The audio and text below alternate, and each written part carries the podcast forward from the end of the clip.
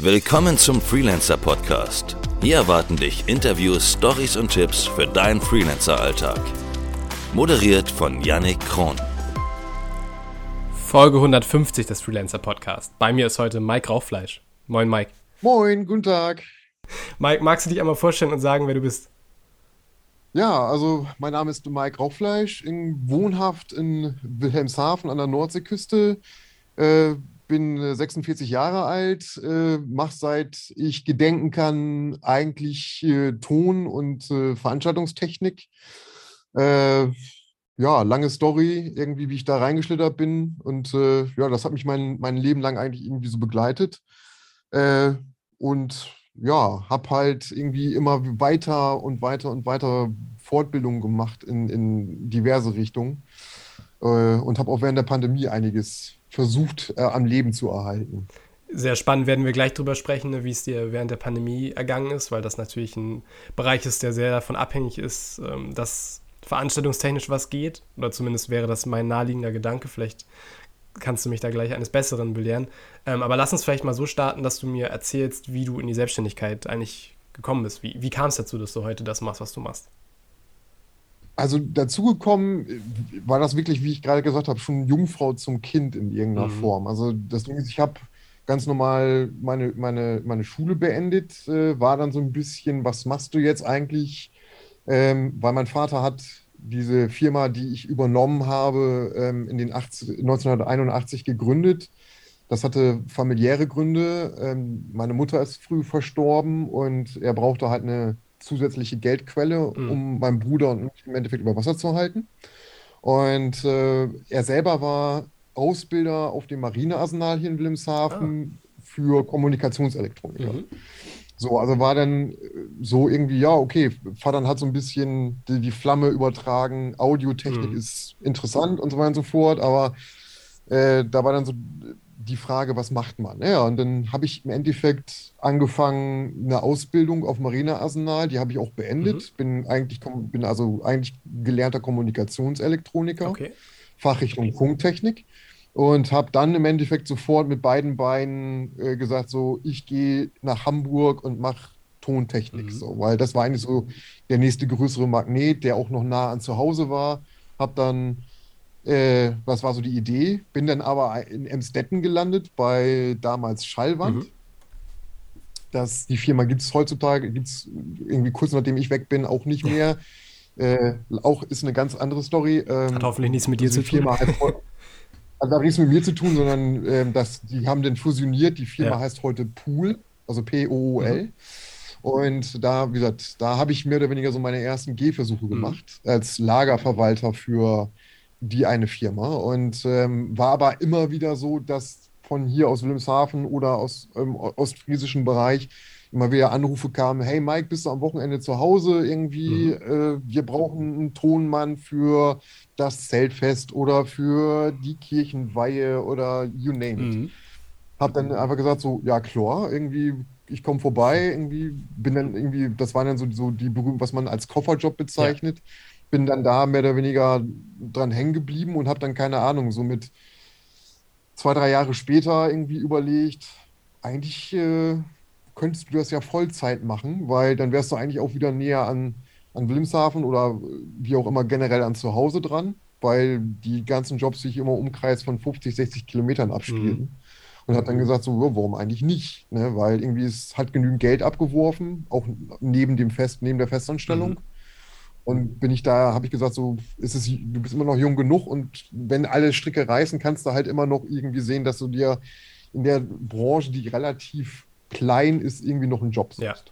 Also wieder einen festen Job suchst. Ja, dann habe ich einfach gesagt so, danke und ne, irgendwie so long and uh, thanks for all the fish, so dem Motto. Und äh, bin dann im Endeffekt direkt in die tontechnische Freiberuflichkeit reingestolpert in dem Sinne. Mhm. Hab dann über die Firmierung meines Vaters im Endeffekt so die ersten Rechnungen geschrieben und bin da ne, irgendwie dann irgendwie dran hängen geblieben. Mhm. Und das wurde dann halt immer mehr. Das hat sich dann so entwickelt, dass dann einige Bands sagten, oh du, wir haben hier einen großen Gig in Oldenburg oder Bremen oder wo auch immer. Da fehlt uns definitiv Beschallungstechnik zu. Mhm. Kümmer dich mal drum, du kennst ja ein paar Leute. Ja. Ne, dann hieß es dann, und daraus wurde dann, ne, dass man erstmal Beschallung sich besorgt hat und andere Sachen Mhm. und so weiter und so fort. Ähm, und äh, ja, das hat dann irgendwie relativ schnell gefruchtet, Mhm. dass man im Endeffekt eine, sich eine Bestellungsanlage selber gekauft hat. Und äh, die Firma, die wir damals hatten, das ist die Firma Föhn, F-Ö-Ö-N, Mhm. aus, Solingen, ist, eine kleine, Ein- ist ein kleiner Ein-Mann-Betrieb. Und der hat dann im Anfang 2000, 2001 in dem Dreh irgendwie den Job bekommen, die Mayday Halle 2 zu beschallen. Okay. Und äh, da perlte dann irgendeines Abends ein Fax äh, aus dem Gerät und drauf stand, wir bauen so und so eine Anlage, wie würdest du dir denn verdrahten, Mike? Mhm. Irgendwie so einfach so, ne, irgendwie, ja, die und die Anstu Endstufenanzahl, das ist einfach für den geplant. Ja. Und dann rief er an, ja, dann äh, kommst du am 29. bitte mit den Endstufen da und da hin, wir treffen uns an der Dortmunder Westfalenhalle. Mhm. Äh, okay. So, und das war dann so der, das war dann so der, der, ich sag mal, der Startschuss auch für die ganze Beschallungsgeschichte, die richtig anzufassen. Mhm. So, weil irgendwie dann wurde man, wurde man plötzlich von, den, von einem Techno-Job zum nächsten, ich sag mal, weitergereicht, auch per Mundpropaganda und so weiter und so Geht fort. viel dann darüber, gesagt oder? ey, Dass es sich so rumspricht, dass, dass du einen guten Job machst und dass dann andere das einfach an Kollegen empfehlen. Ja, ja, genau so. Ja. Und ne, weil, weil die Mayday, das war halt so, das ist halt damals so das Brand gewesen, das war damals der Technik-Olymp. Ja. Also wenn man daran teilgenommen, da haben wirklich größere Firmen, Mhm. die wirklich so, ne, so, so, also richtig große Beschallungstechnikfirmen Mhm. haben da wirklich eine Schlacht drum, drum aufgebaut. So, wer darf denn welche Halle machen? Mhm. Und dann haben sich die, die Hersteller von Beschallungsmaterial da auch drum geschlagen, Mhm. haben da teilweise Sponsorings gemacht, so dass, nur damit sie mit auf dieser Mayday sind. Und wir waren, wir haben da eigentlich gar kein Geld für bezahlt, sondern wir haben eine ganz normale Rechnung gestellt Mhm. und ja, und das war so ein, so ein sehr lustiges, äh, sehr lustiger Startschuss Mhm. für die ganze Nummer. Und das hat sich dann über die Jahrzehnte, ich mache das mittlerweile, wie gesagt, so- also ich meine schon, wie gesagt, seit, seit, seit rund zwei, seit dem Jahr 2000, Mhm. äh, das äh, bin ich da eigentlich am Start mit. Und irgendwann kam mein Bruder halt dazu, Mhm. der hatte eine Ausbildung in der kaufmännischen ähm, Abteilung gemacht. Also sehr gut, das ergänzt sich ja gut. Genau, und äh, ja, und das war so der Startschuss, ne? Mhm. Und äh, das hat sich dann irgendwie immer weiterentwickelt, so über, man hat sich dann von der ganzen Techno-Geschichte ein bisschen weiterentwickelt in Richtung Bands, weil die Mhm. brauchen halt eine, eine, eine ganz, oder brauchen halt andere Technik als so ein Techno-Job zum Beispiel. Mhm. Da musst du dann die Da ganzen Instrumente ver verkabeln und sowas, ne? Das, das, Genau. Und, und da, da hat man sich dann rein entwickelt und ähm, man lernt halt aus seinen, aus seinen Fehlern im Endeffekt und so weiter und so fort. Wir haben auch miterlebt, wie dieser Beruf dann Anfang der 2000er, als wir mehr oder weniger eingestartet sind, auch sich ganz langsam in Richtung Professionalisierung entwickelt. Mhm. Es ist ja mittlerweile äh, ein Ausbildungsberuf geworden. Es gibt die Fachkraft für Veranstaltungstechnik. ja. Ähm, und es gibt auch sogar den Meister für Veranstaltungstechnik. Mhm. Das sind also auch Qualifikationen, die man für bestimmte Größenordnungen, die auch per Gesetz festgelegt sind, mittlerweile eigentlich vorzeigen muss. So, und äh, dann, da sind wir auch gerade am Ball. Also ich schreibe gerade, bin gerade dabei, meinen Meister zu machen und mein, mein Bruder macht eine externe Prüfung zur Fachkraft für Veranstaltungstechnik und so weiter und so fort. Also dass man sich da auch professionalisiert und auch Scheine vorzeigen kann. Mhm. Sprich, dein Bruder und du, ihr macht das zusammen. Seid, seid ihr nur ihr beide? Habt ihr noch weitere Kollegen oder? Also wie bei uns in der Branche ist es sehr üblich, halt mit äh, Freelancern oder Freiberuflern oder wie man die auch immer nennen Mhm. will, ähm, zu arbeiten, weil das Ding ist, die Branche ist relativ unstetig, was so Jobzeiten Ja. und, und Auftragslagen angeht. Mhm. Das heißt, man hat zum Beispiel im Sommer, wo die ganzen Festivals sind und andere Sachen, da brennt die Hütte, wie ich immer, wie ich immer zu sagen pflege. Mhm. Also die Da Festivals ist eine ganze Menge so, zu ne? tun. Dann. Ne, da muss man dann halt sehen, dass man, dass die Leute dann, dass man Leute hat, die den Ton mischen können, die, Mhm. die Licht betreuen können, die eine Anlage aufbauen können, also wissen, wie das mit der Mechanik funktioniert und so weiter und so fort. Und die muss man sich dann ähm, für auf einer Tagesbasis oder auf einer Wochenbasis oder wie auch immer dann reinbuchen. Da gibt es auch sehr viele, die das halt machen. Die haben dann natürlich ihren Stamm an festen Firmen, die sie natürlich dann auch über die ganze Zeit drüber wegtragen. Mhm. Ähm, in Amerika hat man das mittlerweile sogar so weit gemacht, da haben also die großen Stars zum Beispiel so, you name it, Katy Perry mhm. oder Pink oder so, die, die, die, die machen das sogar, die sind so weit gegangen, dass sie einen sogenannten Retainer machen. Mhm. Heißt, ähm, die Techniker werden auch, wenn die nicht auf Tour sind, von denen bezahlt. Mhm. Das heißt aber auf der anderen Seite, wenn Pink irgend, von irgendeinem Scheich den 30. Geburtstag spielt oder so, dann, dann muss der Typ halt ein Flugzeug steigen und muss dann parat stehen in dem Sinne. Er kann dann halt keine anderen Jobs annehmen mhm. in dem Sinne. Oder nur in Absprache mit der Produktion. Pass mal auf, ich bin zwei Monate mit XY oder so. Ne? Das, aber das ist halt in Deutschland noch nicht ganz so angekommen. Mhm. Aber krass. Also, ja, und, ja. Ja. Ja, also finde ich, find ich interessant, dass, also ich meine, für als Techniker ist das ja eigentlich fast der Traum, oder wenn du so auf äh, dauerhaft gebucht bist und dann in dem Moment, wo es halt, wo du dann gebraucht wirst, machst du halt deinen Job, ansonsten kannst du im Prinzip ähm, ja, dich, dich weiterbilden oder was auch immer du in der Zeit machst. Ähm, genau. Aber wie du sagst, ne, ist halt hier vielleicht noch nicht so angekommen.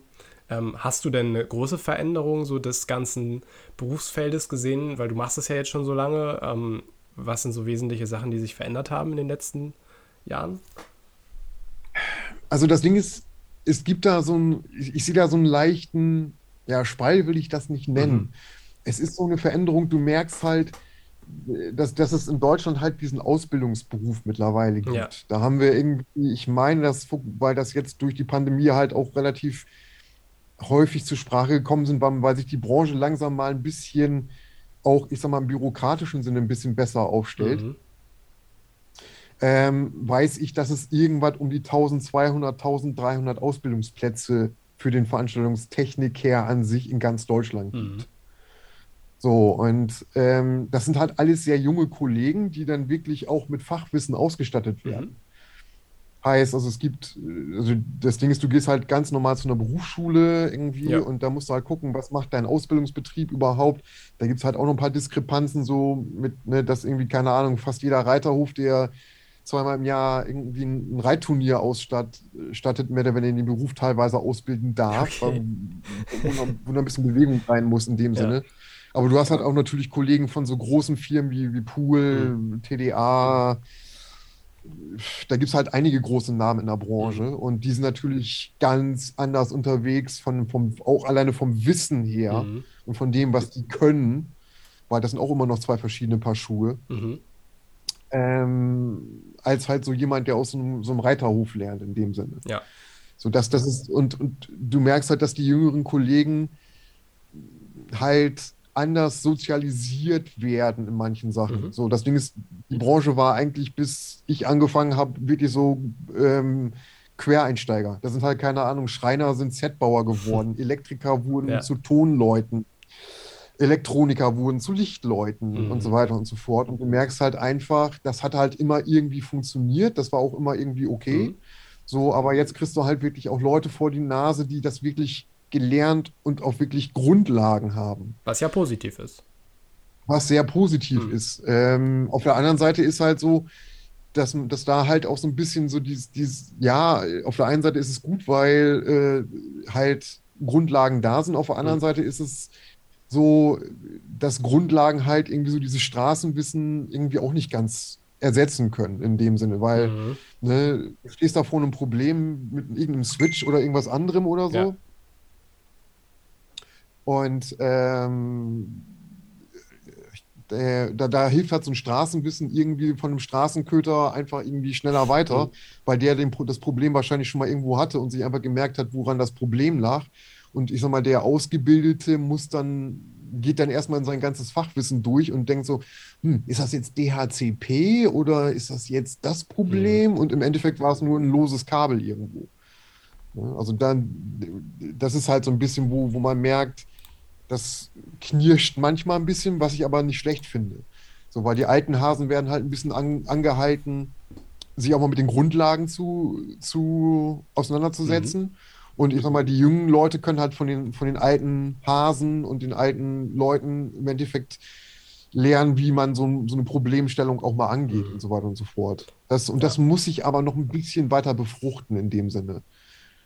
Ne, mhm. Weil äh, die alten Hasen halt wirklich aus ihrer Erfahrung Sachen machen, wo der teilweise der Gelernte auch sagt, so, das würde ich jetzt nicht, zum Beispiel. Ja, es ist halt dann diese alte Leier Erfahrung gegen, was lernst du irgendwie in einem, gut, das ist jetzt ein Ausbildungsberuf, nicht in der Uni, aber was, was lernst du halt in, in einer Schule, in einer Institution? Ne? Das ist ja äh, mhm. zum Beispiel im IT-Bereich auch nicht anders. Da hast du, wenn du, wenn Leute kommen, die nicht dual studiert haben, sondern wirklich noch keine Berufserfahrung haben in den Betrieb, dann ist das erstmal schon so ein bisschen so, okay, ähm, da sind doch schon Defizite vorhanden. Zumindest habe ich das oft gesehen ähm, weil die halt einfach noch nicht diesen Projektalltag kennen, wenn man dann wirklich an Sachen arbeitet. Und so wird es bei dir wahrscheinlich auch sein. Mhm. Genau, das ist so das, das, das Hauptproblem, oder was heißt Problem? Das ist so das, das, das Ding halt, dass, dass es jetzt halt, ähm, ähm, ich sag mal, die, die, die, Generation, die nächsten Generationen, die kommen, ja, haben halt nicht dieses, äh, ja, wie soll man das sagen? Rock'n'Roll ist, glaube ich, der falsche Begriff dafür, aber dieses, dieses leichte ja. Rock'n'Roll-Wild-Western-Ding, mhm. wo, wo man einfach sagt, so, man geht dir jetzt einfach mal bei und irgendwie macht dann mal einfach mhm. und, und, und, versucht seine Leidenschaft halt umzusetzen und lernt da aus Fehlern. Ja. So, und hat da im Endeffekt diese ganze, dieses ganze Praxiswissen mhm. in dem Sinne, was man, was man mitnimmt. Und das halt, was das Hauptproblem bei der ganzen Nummer ist, ist halt, dass die Schulen, also die berufsbildenden Schulen, relativ stark immer noch drauf sind, ja, du musst unbedingt Pädagogik und andere Sachen studiert haben. Mhm. Und dementsprechend halt die alten Hasen, die eigentlich seit 20 Jahren auf oder 30 oder 40 Jahren auf der Straße sind, da gar keine Chance haben, an, an, an so einen berufsbildenden Schulen mhm. größtenteils angenommen zu werden. Mhm. So, weil, weil da halt immer noch dieser, dieser Lehrerdünkel im, im Endeffekt mitschwimmt, ja. wo, wo ich sage, da sollte man vielleicht auch mal über den Tellerrand gucken und einfach mal sagen, ja, okay, man muss den hier jetzt nicht unbedingt verbeamten oder sonst irgendwas, mhm. sondern einfach mal, dass man Leute von der Straße holt und die mal wirklich erzählen, wie ist es denn auf der Straße wirklich, mhm. wenn du unter Zeitdruck eine Produktion fertigstellen musst. Ja. Weil, keine Ahnung, um 18 Uhr gehen halt die Türen auf und dann musst du sehen, dass es spielt. Klar wir haben eben schon ein bisschen drüber gesprochen. Du hattest gesagt, Kunden kommen oder sind bei dir sehr über dieses Empfehlungsding gekommen. Ist das immer noch oder war das immer dein Hauptkundenakquise-Kanal, nenne ich es jetzt mal, oder wo kommen die Kunden bei dir im Wesentlichen her? Ja, also in der Anfangszeit äh, war das sehr stark, so dass man halt ähm, dann halt über, über diese Jobgeschichte, dass man gesagt hat, pass mal auf, wir haben die Mayday gemacht, das hat sich rumgesprochen. Mhm. Er hat sich dann halt gesagt, oh, die musst du anrufen, weil die waren auf der Mayday. Das war halt so irgendwie so ein Eisbrecher. Mhm. Da haben halt ganz viele gesagt, so, oh cool, irgendwie dadurch sind wir in der elektronischen Musikszene äh, sehr viel, haben wir da sehr viel mhm. gemacht zum Beispiel. Als denn die Bands, die sprechen ja auch untereinander, das ist dann auch eigentlich ganz gut gelaufen. Mhm. Wo es wo sich es in den letzten Jahren halt stark hinbewegt hat, war halt zwischenzeitlich so, keine Ahnung, das war so zwei, 2005 bis 2008, 2009 in dem Dreh. Irgendwie haben wir sehr viel über unsere Homepage zum Beispiel bekommen. Mhm. Dass die Leute wirklich auf die Referenzen geguckt haben, gesagt haben, ah, guck mal, die haben auch dies gemacht, die haben auch das gemacht, die kannst du mal anrufen und so weiter und so fort. Mhm. Plus, dass sie halt von uns gehört haben. Und das hat sich in der, über die Social Media Geschichte ganz drastisch geändert, dass relativ viel halt über wir, so, so Interviews kommen wie jetzt zum Beispiel mhm. oder auch über, über, über unsere Instagram-Kanäle, die wir pflegen und auch über die Facebook-Kanäle, die wir pflegen und so weiter und mhm. so fort. Da kommt mittlerweile eine ganze Menge von, dass die die, ich sag mal auch, dass die jüngeren Leute, die auf, auf solchen Social-Media-Kanälen aktiv sind, auf einen aufmerksam werden. Mhm. Ich hatte das zum Beispiel, ich war jetzt letzte Woche unterwegs ähm, und ähm, saß in Dortmund in der Westfalenhalle am, am FOH, das heißt mhm. da, wo die, die Show gesteuert wird, also Mischpult, Audio, Video, Licht und so weiter und so fort, ja. saß da eigentlich nur rum, um aufzupassen, dass da keiner äh, dumme Sachen macht. Äh, und dann sprachen mich auch zwei ähm, Leute oder zwei jüngere ähm, Mitstreiter aus der Branche an und oh, du bist doch Mike Rauchfleisch, irgendwie, ich habe deinen, ne, ich habe dich da und da und irgendwie ich folge deinem Instagram-Kanal und so weiter und so fort. Das ist natürlich schon so ein bisschen ja. schräg in irgendeiner Ja, aber so Form. ist doch super. Also, ich meine, dann hast du ja alles richtig ja. gemacht irgendwo. Ja, also fand ich schon, fand ich schon sehr lustig. Ja. Ich hab, fand, also, ja, ich habe mich auch ganz normal mit unterhalten, weil ich bin da auch sehr offen mhm. und, und, und, also ich sage aber auch so, dass man an Social Media eigentlich nur das drin haben sollte und darf, was man im Endeffekt auch ähm, ausdruckt, auf ein Plakat druckt. Ja, klar. Ne, das ist so, so meine Einstellung zu dem mhm. ganzen Thema. Ne, und äh, daher sind da keine Geheimnisse drin in dem Sinne. Und äh, man hat ja auch bei vielen Veranstaltungen auch Disclosures und so, dass man halt das bestimmte Sachen halt oder dass man von der Veranstaltung gar nichts posten darf ja, und ja. so weiter und so fort. Ne, da, da, sollte man sich auch strikt dran halten. Dann gibt es auch keinen Stress mit irgendwie, mit irgendwelchen Auftraggebern. Ne? Mhm. Und, mit, und das Ding ist, bei uns in der Branche ist es auch relativ so, dass es halt einige etwas größere Brands gibt, mhm. äh, die man sich ins Lager stellen kann. Mhm. Also die man, die man dann, keine Ahnung, über Leasing oder andere Sachen denn zur Verfügung hat. Und äh, darüber definiert man sich zum Beispiel auch als Firma. So, dass man, wir haben zum Beispiel kurz vor der Pandemie groß in äh, den französischen Hersteller L Acoustics mhm. investiert. Das ist eine Boxenfirma, die macht eigentlich so momentan 80 Prozent aller größeren Festivals und Tourneen und so weiter und so mhm. fort. Und die kümmern sich, die sind mittlerweile so weit, dass die sagen, äh, wir brauchen uns eigentlich nicht mehr zu verkaufen, sondern wir kümmern uns eigentlich im Endeffekt darum, dass die Produktion, die wir im Jahr haben, vernünftig unter die Leute verteilt wird, die Interesse an unserer Brand mhm. haben.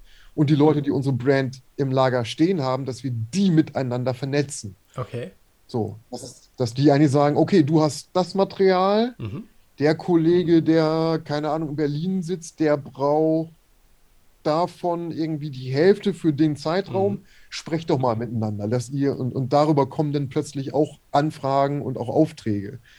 So, mhm. das, wo, wo man sich dann halt auch, äh, wo man halt auch Aufträge herbekommt und so weiter und so fort. Also das heißt, man hat mittlerweile Mundpropaganda, mhm. man hat den Social Media Trakt und man hat halt auch diese Hersteller, die, die dann auch ein bisschen sagen, oh, äh, ne, der hat das und das Material und der Kollege da in Berlin, München, Hamburg oder so oder braucht das und verkettet einen dann miteinander. Mhm. Und wenn man dann halt, ich sag mal, vernünftig miteinander redet, dann ist das, dann ist das ja auch keine Einbahnstraße. Dann wird da auch gesagt, Ah, du hast da Ahnung von? Ja, komm mal vorbei. Irgendwie, wir haben hier da und da das und das. Äh, kannst du uns mal die Boxen hinhängen? Mhm. So, und bringst noch mal drei, drei Endstufenwegen mit oder noch einen Teil der Boxen oder wie auch immer. So, mhm. und, und das sind halt so verschiedene Standfüße, wo Aufträge herkommen. Also schon üblich, dass du als Dienstleister das Equipment dabei hast, dass du das lieferst. Ich habe jetzt gerade so gedacht an, wenn du jetzt Konzerte begleitest, ähm, A, wie ist das? Beauftragt dich die Location oder die Band?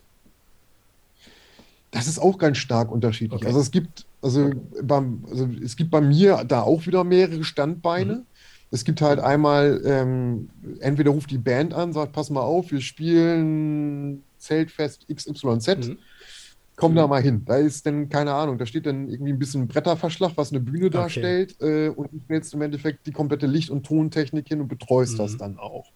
Das ist die eine Variante. Die andere Variante ist, mache ich auch äh, immer mehr, dass mich andere Firmen anrufen und sagen, hier Mike, äh, wir brauchen PA-Flyer, also der Typ, der die Boxen wirklich um die Decke bringt. Mhm. Wir brauchen jemanden, der die Band mischt. Wir brauchen jemanden, der uns das System einrichtet und, und dann überwacht, dass das läuft. Mhm. Oder irgendeine andere Position. Und äh, das ist dann auch, die, auch eine, eine Variante, wie Aufträge reinkommen ähm, und auch dafür reinkommen können. Mhm. Da bist du dann aber wirklich nur als Personendienstleister vor Ort. Ja.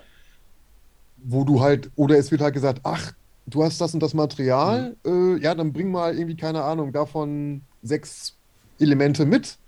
Irgendwie vielleicht noch die Endstufen dazu. Ähm, und dann fährst du zwei Wochen mit mit deinem Material und irgendwie du, das kann auch vorkommen. Oder es kommt halt vor, ich betreue hier in Wilhelmshaven ähm, zum Beispiel das Pumpwerk. Mhm ähm, als freier Tontechniker oder als freier Techniker im Generellen, wenn da dann, keine Ahnung, krankheitsurlaubsbedingt irgendwelche Löcher entstehen, dann rufen die an, weil ich kenne mich in der Location aus und äh, kann dann da mehr oder weniger Sorge dafür tragen, dass die Veranstaltung stattfindet. Mhm. Weil das stelle ich mir krass vor, wenn du, du musst ja sehr viel, also viel Equipment auch anschaffen und das ist ja alles relativ teuer in dem, dem Bereich, wenn du dann so High-End-Equipment äh, anschaffst. Ähm, da, das ist ja schon auch vom Einstieg her nicht eine relativ große Hürde, dass man erstmal diese ganzen Sachen hat. Oder ist das dann so, dass du immer mehr sozusagen dann auch anbieten kannst, weil du das halt selber hast und dann immer weniger auf, zum Beispiel, sonst normalerweise leiht man das beispielsweise bei irgendeinem Verleih oder so. Ja, also das ist so, so halt ne, ähm, das, das größte Problem. Mhm. Also gab mal irgendwo einen Spruch, äh, der, der hieß irgendwie, äh, lass dein Kind äh, Veranstaltungstechnik verleihen, er wird nie Geld für Drogen oder anderen Scheiß haben. Ja. Ähm, es ist wirklich so, aber das, das Ding ist irgendwie, ich habe da halt durch, durch unseren Vater auch so ein bisschen den Einstieg gehabt mhm. und habe dann halt irgendwie durch, durch äh, diverse Möglichkeiten, durch Bankkredite und durch andere Sachen mhm. im Endeffekt ein bisschen Material anzuschaffen. Das erarbeitet man sich dann halt auch über die ja. Zeit immer mehr und auch das Wissen darüber wird ja halt auch immer mehr. Mhm. Und ähm, da muss ich aber sagen, äh, da hätte, also da ist es ganz gut gewesen, dass mein Bruder irgendwann mit eingestiegen ist, weil der halt über diese kaufmännische Abteilung ja. so ein bisschen, ich sag mal, auch wusste, ja, man muss das ja nicht unbedingt kaufen, man kann das ja auch leasen zum Beispiel. Und dann, mhm. es gibt sogar Banken, spezielle Banken, die sich darum kümmern, in der Veranstaltungsabteilung ähm, halt solche Sachen zu verließen. Das ist dann wie ein Auto. Und wie sich das dann auf die wirtschaftliche Darstellung, also der BWA einer, einer Firma auswirkt mhm. und so weiter und so fort. Das waren dann auch alle so Lernprozesse, die man halt wirklich, ich sag mal, an einem heißen, an einem, also an seiner eigenen Firma gelernt Habt hat. Habt ihr ordentlich Anlagevermögen halt, auf jeden Fall in der, in der Firma.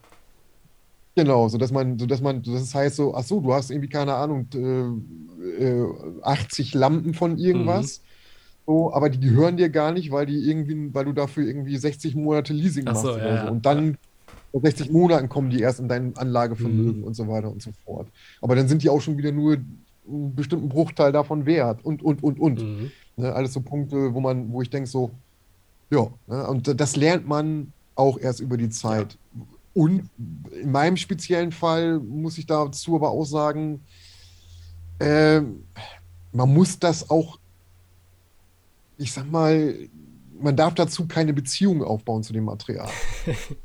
Weil es gibt ganz viele Leute, die sagen so, ja, das ist mein Ein und ja, alles. Ja. Und ne, ne, es, man muss dann irgendwann mal den Absprung schaffen. Klar, die erste Anlage, mit der man irgendwie ne, die ersten Jobs gemacht mhm. hat, das ist irgendwie, weil das kein Beruf ist, sondern eher eine Berufung, ist das, irgend, ist das schon fast so wie das erste Auto oder wie die erste Freundin oder mhm. irgendwo dazwischen. Du musst auch irgendwann upgraden so, ne? und mit der halt Zeit gehen, was so die Technik angeht. Auch das, aber da muss man irgendwann auch mal den Abstand zu gewinnen und sagen, ja, ist ganz geil, dass man das Material hat ja. und dass es dementsprechend auch andere oder weitere Aufträge mhm. gibt. Aber man muss das auch wirklich als Objekt betrachten. So, es ist irgendwie, irgendwann muss man den, diesen Absprung schaffen, einfach zu sagen, ja, Material steht hier, gehört aber eigentlich irgendeiner Bank ja. und äh, ich verleihe das dann halt einfach. Mhm. Und gucke halt, dass es irgendwie heile zurückkommt oder dass ich damit die Jobs erledigen kann. In dem Sinne. Ist das nicht, ähm, also dieser ganze Verleih, den hast du ja gerade auch noch angesprochen, ähm, das ist ja auch nochmal ein richtiger Aufwand, das so zu managen. Ähm, arbeitet ihr dann da mit äh, Externen zusammen ähm, oder macht ihr das alles, ihr beide? Also, also der, der, das Ding ist, wir, wir, also wir haben äh, einen bestimmten Bestand an, an Material vor mhm. Ort hier, was auch immer weiter wächst. Ja. Wir investieren auch regelmäßig und versuchen da mal am Puls zu bleiben. Mhm. Was, was, was wollen die Leute haben, was wollen die nicht mhm. haben, weil es gibt da von Bands auch technische Anforderungen, die nennen sich dann Rider, ja. wo dann genau draufsteht, pass mal auf, wir wollen von der Couch in der, in, der, in der Garderobe bis hin zu der und der Beschallungsanlage, mhm. steht in dieser technischen Anforderung alles drin. Ja. Die sind dann auch Bestandteil von Verträgen, sogenannten Gastspielverträgen. Mhm. Und dementsprechend das Material sollte man dann immer gucken, wenn man in dieser Liga mitspielen will, sollte man so einen Rider lesen und angucken und dann gucken, dass man auch das Material, was da drin steht, auch wirklich äh, vorhanden hat oder dementsprechend Alternativen aufzeigen mhm. kann. Dementsprechend kommen die Aufträge dann auch ran. Und wir managen das eigentlich so, dass wir haben ähm, einen Auszubildenden, der in der Pandemie fertig geworden ist, den haben wir übernommen. Bist du Ausbilder? Ich bin Ausbilder, ja. Ah, okay. Und, ähm, ich, äh, und der kümmert sich mit uns, also meinem Bruder und mir zusammen halt um die ganze Lagerarbeit. Wobei mhm. man dazu auch sich das anders vorstellen muss als zum Beispiel so ein Amazon-Lager oder andere Sachen. Ja, gut. da fahren dann ähm, Roboter rum und so, ne? Genau, aber bei uns ist wirklich ein, ein Menschjob, der wirklich, wo du wirklich Material greifst, rausfährst, hinstellst und ab dafür. Mhm. Ja. Ne? Also da, das ist schon ähm, die eine Sache. Und die zweite Sache ist, unser Material ist meistens auch so gestaltet, dass es transportiert werden kann. Das heißt, es steht auf Rollen, es steht auf Cards, es ist in Kisten verpackt, die man mhm. einfach greift und auch ein bisschen robuster in so einen LKW rein, reinschieben kann. Ja. Und dementsprechend ähm, ist das eigentlich relativ gut managebar. Mhm. Für Angebote und andere Sachen haben wir über die Jahre, die es diese Firma gibt, immer wieder äh, neue Softwaren ausprobiert, sind relativ früh in, mit in die Cloud gegangen zum Beispiel. Mhm. Und äh, haben da halt irgendwie also immer Programme gesucht, die waren dann auch, na, wir haben da auch schon blaue Augen mitbekommen, so mit, mhm. wir haben ein, ein Programm, ohne den Namen zu nennen, wo wir ähm, ähm, leider einen Server-Crash erlebt haben und dann irgendwie Kunden anrufen mussten, sag mal, kannst du mir die Angebotsnummer nochmal geben und was da drin steht, weil ja. ist weg. Haben wir auch erlebt. Ja, so, ähm, wir sind jetzt momentan bei einer bei einem, ich sag mal, Unternehmen, was wir schon seit dem, ja, das Startup will ich nicht nennen, aber seit mhm.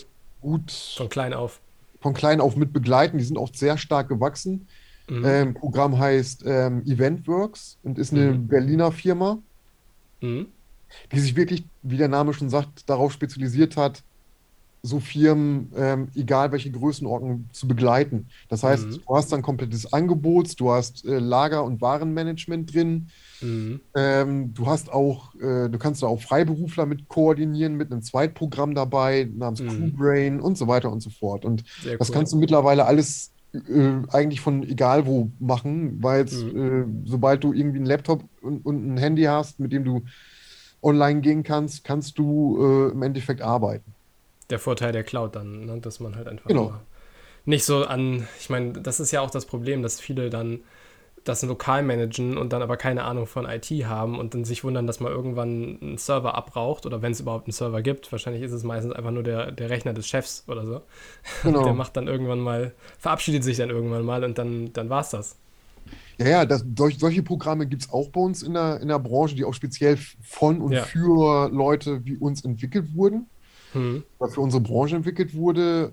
Das Ding ist aber, es war halt bei meinem Bruder und mir immer so, durch meine Elektronikerausbildung war ich immer so, ja, ich will mir jetzt nicht irgendwo eine schwarze Kiste hinstellen, die den ganzen mhm. Tag irgendwie vor sich hin düst und ja. meinen Strom verbraucht, mhm. sondern das muss es irgendwie anders geben. Und dann kam halt irgendwie das Cloud-Thema auf, das war dann so, ach, willst du deine Daten wirklich in die Cloud geben? Muss das sein? Und äh, mhm. dann können vielleicht andere reingucken, aber Mittlerweile gibt es irgendwie, ich glaube, sechs oder sieben Programme, die nur noch Cloud machen, die du gar, die kann, da kann, es gibt Möglichkeiten, Backups auf deinen Rechner mhm. zu ziehen. Ja, aber das ist mittlerweile Standard geworden, dass, dass, es, dass, dass es Cloud-Lösungen gibt. Mhm. Für mich noch ein Thema ganz wichtig, Mike, über das wir sprechen müssen, was mich brennend interessiert. Wie hast du die Corona-Pandemie wahrgenommen? Also vom Anfang vielleicht, wo es ja dann alle noch gedacht haben, dass es vielleicht nach dem Sommer dann sich erledigt hat, ähm, bis, hin, bis hierhin. Wie, wie, wie war das? Also ist ein langes und schwieriges Thema für mich, weil ich in dieser Zeit halt auch leider meinen, also dass wir leider unseren Vater auch verloren haben, weil mhm. er hatte einen Schlaganfall und ist äh, eine Woche später leider daran verstorben. Das war 2020. Also mhm. hat uns alle getroffen und die Corona-Pandemie an sich hat uns alle getroffen wie ein Hammer. Ja. Weil es war eigentlich so, ich habe die Pandemie erlebt, da war ich auf einem Eventmanager-Lehrgang mhm. in Hameln und äh, war gerade mit der ersten Woche durch, wollte in die zweite Woche einstarten. Mhm. Und ähm, du sitzt da mehr oder weniger im Unterricht äh, und dein Handy hört nicht auf, auf zu leuchten, weil irgendwie 15.000 E-Mails reinkommen mit, was ist denn das? Und ähm, hast du schon Masken geordnet? Und äh, ja, tut mir leid, die Veranstaltung können wir leider nicht durchführen, weil mhm. wir nicht wissen, was da gerade auf uns loskommt. Ja. So, und ähm, das war halt irgendwie Anfang 2020, da warst du noch so, was zum Henker ist denn das? Was passiert denn da gerade? Mhm. Und das war halt für alle komplett neu. So, ja. ne, weil hat man so noch, also zumindest unserer Generation oder ne, noch nicht wirklich, äh, noch nicht wirklich drüber nachgedacht. Nee. Nee.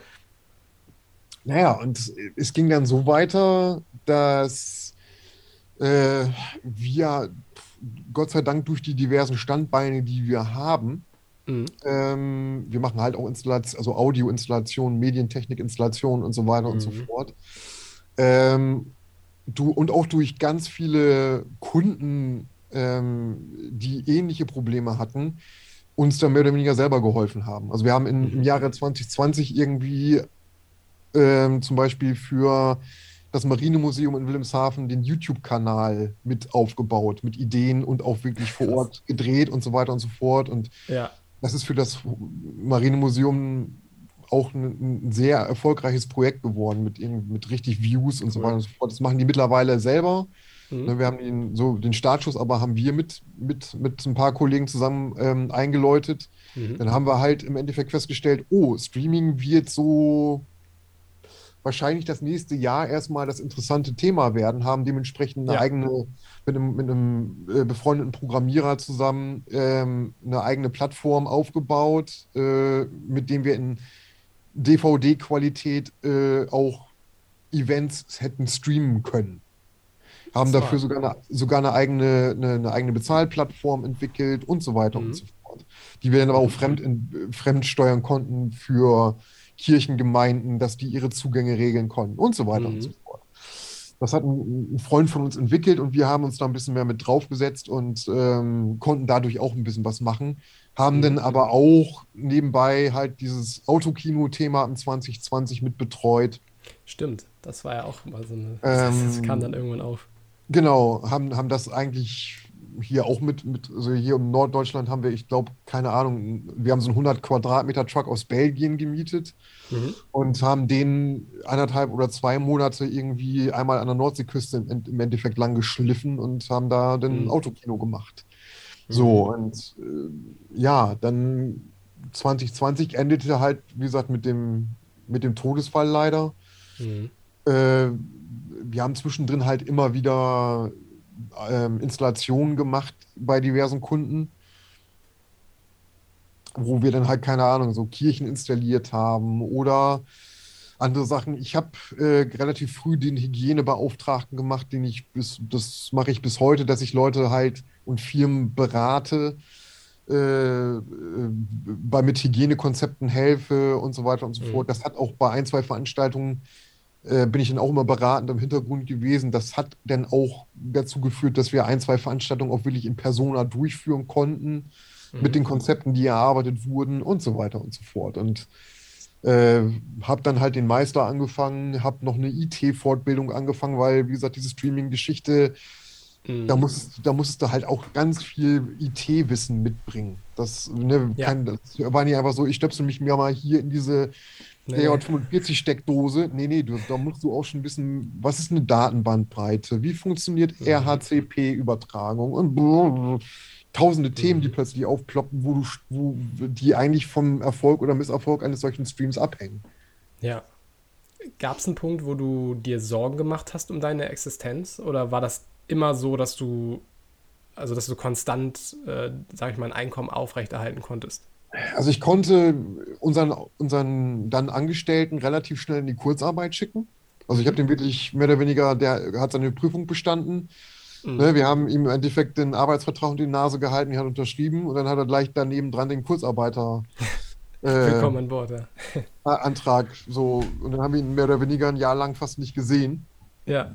Das heißt, also der war schon relativ safe. Mhm. Mein Bruder und ich, wir haben uns halt durch diese ganzen, ich sag mal, kleineren Aufträge irgendwie über Wasser halten können, mhm. weil wir halt nicht diesen, ähm, äh, wie soll man sagen, ähm, weil wir halt diesen Wasserkopf nicht haben. Also wir, wir sind halt mein Bruder und ich plus halt irgendwie unser Angestellter plus mhm. halt äh, zwei, drei Freiberufler und äh, mhm. da ist, da, da hört es dann halt irgendwann auf in, in dem ja. Sinn. Das heißt, wir mussten jetzt nicht irgendwie 15, 20, 70 Leute irgendwie in Kurzarbeit schicken oder sonst irgendwas, sondern wir sind relativ klein aufgestellt für die, ich sag mal, Masse an Aufträgen, die wir machen.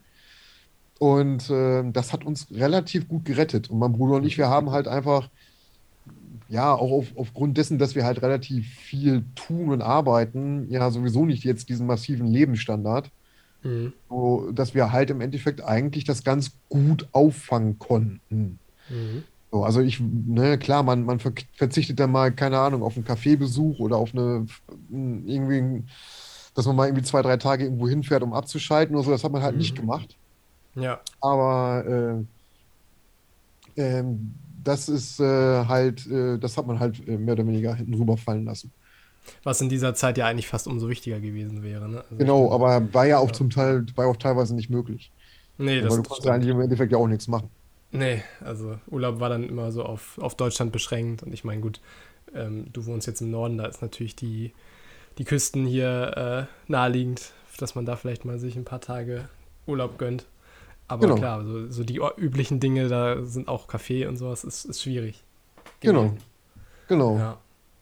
Aber ich glaube, es ist auch bei vielen, wenn, wenn ich, wenn immer ich Leute frage, wie sie so durch die Pandemie gekommen sind, ähm, dann zeigt sich eigentlich, dass die Leute, die eine von der Ausgabenseite her eben nicht so hoch, also es gibt ja wirklich Bereiche, wo du einfach, da laufen einfach alleine Softwarelizenzen, die du für die Arbeit brauchst in diesem Bereich, die sind dann teilweise so hoch monatlich, dass es schon davon abhängig ist, dass wenn du, wenn das Einkommen wegfällt, dass das dann ganz schnell gegen äh, Existenzbedrohung geht. Ähm, die Leute, die das nicht so haben, die sind halt auch besser durchgekommen. Ne? Genau. Mhm. Ja, aber freut mich, dass du das so ähm, gut meistern konntest. Und ich meine, spricht ja auch für dich, dass du da so viel, ähm, naja, so in diesen, ich nenne es mal Überlebensmodus gekommen bist. Ne? Also du hast dich ja rechts und links umgeguckt, was kannst du machen in deinem Bereich mit dem, was du kannst. Und äh, hast halt auch nach Alternativen geguckt und nicht nur gesagt, oh nein, das ist alles so schlimm. Ich meine, was ja auch nicht, nicht irgendwie nicht weit weg gewesen wäre, wenn so viel, dann kommt dieser Schick, Schick, äh, Schicksalsschlag auf dich zu, dann kommen die, die Einbrüche und sowas, da hätte man ja auch sagen können, so, ja, jetzt, weiß ich nicht, das Leben ist scheiße, es ist gerade alles äh, schlimm und, äh, ne, insofern. Hat auch, haben auch einige, einige Kollegen leider so gemacht, also es gab Suizide, es gab aber auch Leute, die haben mhm. die Branche halt äh, verlassen. Mhm. Das, das, da gibt es sogar einen Fachbegriff Brain Drain für mittlerweile. Ja. Und das merkst du jetzt, wo es ganz langsam wieder losläuft, äh, auch an den Aufträgen. Also es kommen plötzlich mhm. Aufträge rein, wo du gedacht hast, so wie, so rufen die mich jetzt an? So irgendwie, ich bin ja. gar nicht in deren Liga. Mhm. So, weil einfach gesagt wird, du, wir brauchen dringend Technik. Oder es gibt auch ja. mittlerweile, und das wird auch in den nächsten ein, zwei Jahren so sein, ähm, es werden Konzerte nicht stattfinden oder auch Stadtfeste mhm. oder auch andere Sachen, das lässt sich durch die Bank weg sagen da werden diese Veranstaltungen werden nicht stattfinden können, weil kein Personal da ist. Also es mhm. gibt namhafte Künstler aus Deutschland, die ihre Clubtour oder andere Sachen einfach nicht stattfinden haben lassen können, weil deren Künstler, mit, denen, mit deren Techniker, mit denen sie sonst zusammengearbeitet haben, nicht da sind. Die machen mhm. andere Produktionen gerade. Mhm. Und das fängt ja, das ganz lang, das fängt jetzt ganz langsam an. Ja, das hast du mir im Vorgespräch eben schon gesagt. Und da habe ich erstmal so im ersten Moment gedacht, hä, wieso denn? Wieso denn das? Also die freuen sich doch jetzt, im, Prinzip müssten doch alle jetzt da sein und sich freuen, dass es, dass es wieder was zu tun gibt. Aber klar, es ist natürlich, einerseits wird es auch nicht jeder ähm, so überstanden haben, also dass man in dem Sinne, dass man seine berufliche Existenz in dem Bereich aufrechterhalten konnte. Andererseits ist es jetzt vielleicht auch, weil viel nachgeholt wird, natürlich sehr gefragt. Also ich hoffe natürlich auch echt, dass es, dass die Branche sich insofern erholen kann, dass jetzt die ganzen Veranstaltungen nachgeholt werden ne? und dass die Auftragslage für euch gut ist. Also das, das, davon kannst du ausgehen. Das Ding ist halt aber einfach nur, ähm, es gibt halt ganz viele Techniker, die sind weg. Ja. Die haben sich halt einfach, einfach andere Jobs gesucht, weil du mit unserer Qualifikation halt auch andere Jobs gut erledigen kannst. Mhm. Und ähm, da kam halt einiges aufeinander und Problem wird jetzt einfach sein, wie gesagt, dass das halt die Technik, das, das Künstler-Techniker ist ja sowieso ein spezielles Verhältnis. Das muss, mhm. muss, muss chemisch passen und es muss ja. halt aber auch von der Qualität her passen. Und, äh, und ähm, da kommt halt einiges ähm, aufeinander, was in den nächsten Monaten wahrscheinlich auch erst an die, ans Tageslicht kommt. Mhm. Weil äh, halt die Techniker sich jetzt natürlich die Jobs aussuchen können und dementsprechend äh, sich den lukrativeren Job nehmen und da mhm. können, werden natürlich dann einige Sachen erstmal hinten dran gestellt oder nachhol, nachholbar oder nachgeholt, werden nachgeholt müssen. Mhm. Das ist so das Problem, wo die Branche jetzt äh, vorsteht, weil man geht davon aus, äh, dass ungefähr so 40 bis 60 Prozent der Leute einfach nicht mehr da sind. Okay, das ist viel. Weil Richtig. auch viele Leute gesagt haben, ach so, ja, die Branche läuft wieder an. Ja, am Wochenende ja. könnte ich, aber unter der Woche montiere ich Solaranlagen oder baue Computernetzwerke ja. oder irgendwas anderes. Ja, ich hoffe natürlich, dass sich das alles wieder zurückentwickelt und dass sich die Branche gut erholt. Ähm, Has, kannst du zum, zum Schluss dieser Folge vielleicht nochmal einen Tipp, ich, ich frage, weiß nicht, ob du schon mal eine Folge gehört hast, aber zum Schluss einer ja. Folge frage ich immer, nach dem ultimativen Tipp. Und ich meine, du bist ja nun schon wirklich sehr lange selbstständig. Deswegen bin ich sehr gespannt darauf, was du da mitzugeben hast. Dein ganzes Wissen auf einen Tipp für andere Freelancer beschränken. Und was, was würdest du da nennen? Also mein Tipp wäre, glaube ich, ganz stark ähm, Selbstdisziplin, mhm. aber in, in alle Richtungen, sodass man halt irgendwie ähm, sich fortbildet, dass man sich die diversen Sachen anguckt, die wichtig sind, wie Finanzen äh, und was es in seiner eigenen spezifischen Branche eigentlich noch so gibt an diversen Sachen, Vorschlägen, wie auch immer. Dass man da im Endeffekt am Ball bleibt. Und dazu gehört halt eine ganze Menge Selbstdisziplin. Ja, das ist so die Basis für alles, ne? Weil sonst, auch wenn du im Homeoffice sitzt, kannst du dann theoretisch ja, du kannst ja dich immer mit anderen Sachen beschäftigen als mit der Arbeit. Ähm, du kannst immer gucken, ach ja, ich könnte mir eigentlich die letzten drei Stunden jetzt frei nehmen und so weiter. Am Ende läuft es schon darauf hinaus, dass man eine gewisse Selbstdisziplin hat. Ne? Genau, weil alles andere bringt dich dann halt auch irgendwie aus dem Konzept. Du musst halt auch, äh, besonders bei uns in der Branche ist das so, dass du halt ja auch unregelmäßig arbeitest. Du arbeitest ja auch ja. dann, wann andere Leute frei haben, zu, 100, zu, zu fast 100 Prozent mhm. ähm, musst du halt dann auch sehen, dass du einen vernünftigen Tagesablauf für dich selber aufrechterhältst. Sodass ja. man wirklich sagt, pass mal auf, irgendwie regelmäßig was essen, regelmäßig was trinken und so weiter mhm. und so fort. Und das ist halt das Wichtige daran. Ja. Ich, ich danke dir, Mike, dass du so ausführlich ähm, erstmal aus deinem Alltag berichtet hast, ne? auch was, wie das so in den letzten Jahren gelaufen ist. Das fand ich sehr interessant, weil ich meine, es wurde immer viel darüber gesprochen, die Veranstaltungsbranche, die Veranstaltungsbranche ähm, aber auch mal wirklich halt von jemandem zu hören, der halt betroffen war und ähm, auch so zu, zu hören, wie du das gemeistert hast, ähm, fand ich sehr, sehr interessant. Und ähm, vielleicht kannst du noch mal sagen, wo Hörer dich finden, wenn sie mit dir arbeiten wollen, falls du überhaupt Kapazitäten hast. ja, also man findet mich eigentlich überall unter meinem Real Name äh, Mike Rauffleisch, einfach bei Instagram oder auch bei mhm. Facebook. Äh, Firma ist äh, Audio Studio Nord. Mhm. Da findet man halt äh, eine Homepage, äh, man findet äh, bei Facebook eine Seite, wo auch Bilder sind. Bei Instagram gibt es auch eine Seite, die auch so heißt. Mhm. Ähm, also da, da, findet man dann schon Informationen, wo, wo wir uns rumgetrieben haben oder was denn ja. was anliegt. Und ja, ansonsten halt eigentlich spezifisch hier oben in Wilhelmshaven und Umgebung, da machen wir relativ viel, aber mhm. machen halt aber auch bundesweit mittlerweile Events. Mhm. Das verlinke ich alles in den Show Notes. Das heißt, wenn, wenn ihr mit äh, Mike arbeiten wollt, vielleicht im, im Norden äh, eine Veranstaltung ansteht oder so, dann äh, meldet euch sehr gerne. Ähm, Mike, nochmal vielen Dank ähm, für die Einblicke. Und ich, ähm, ich weiß nicht, bist du in unserer Facebook-Community oder bist du kein Facebook-Nutzer? Doch, ich bin doch ja schon. Müsste ich aber mal gucken, ob ich drin bin. Genau. Falls, äh, ich kann dir den Link ja anschließend schicken. Wahrscheinlich findet ihr Mike dann da jetzt nämlich auch. Falls ihr da auch gerne beitreten wollt, sehr gern. Link ist in den Show Notes. Heißt Freelancer Kooperation und Austausch, die Gruppe. Und ähm, ich bedanke mich fürs Zuhören und bis zum nächsten Mal. Ciao.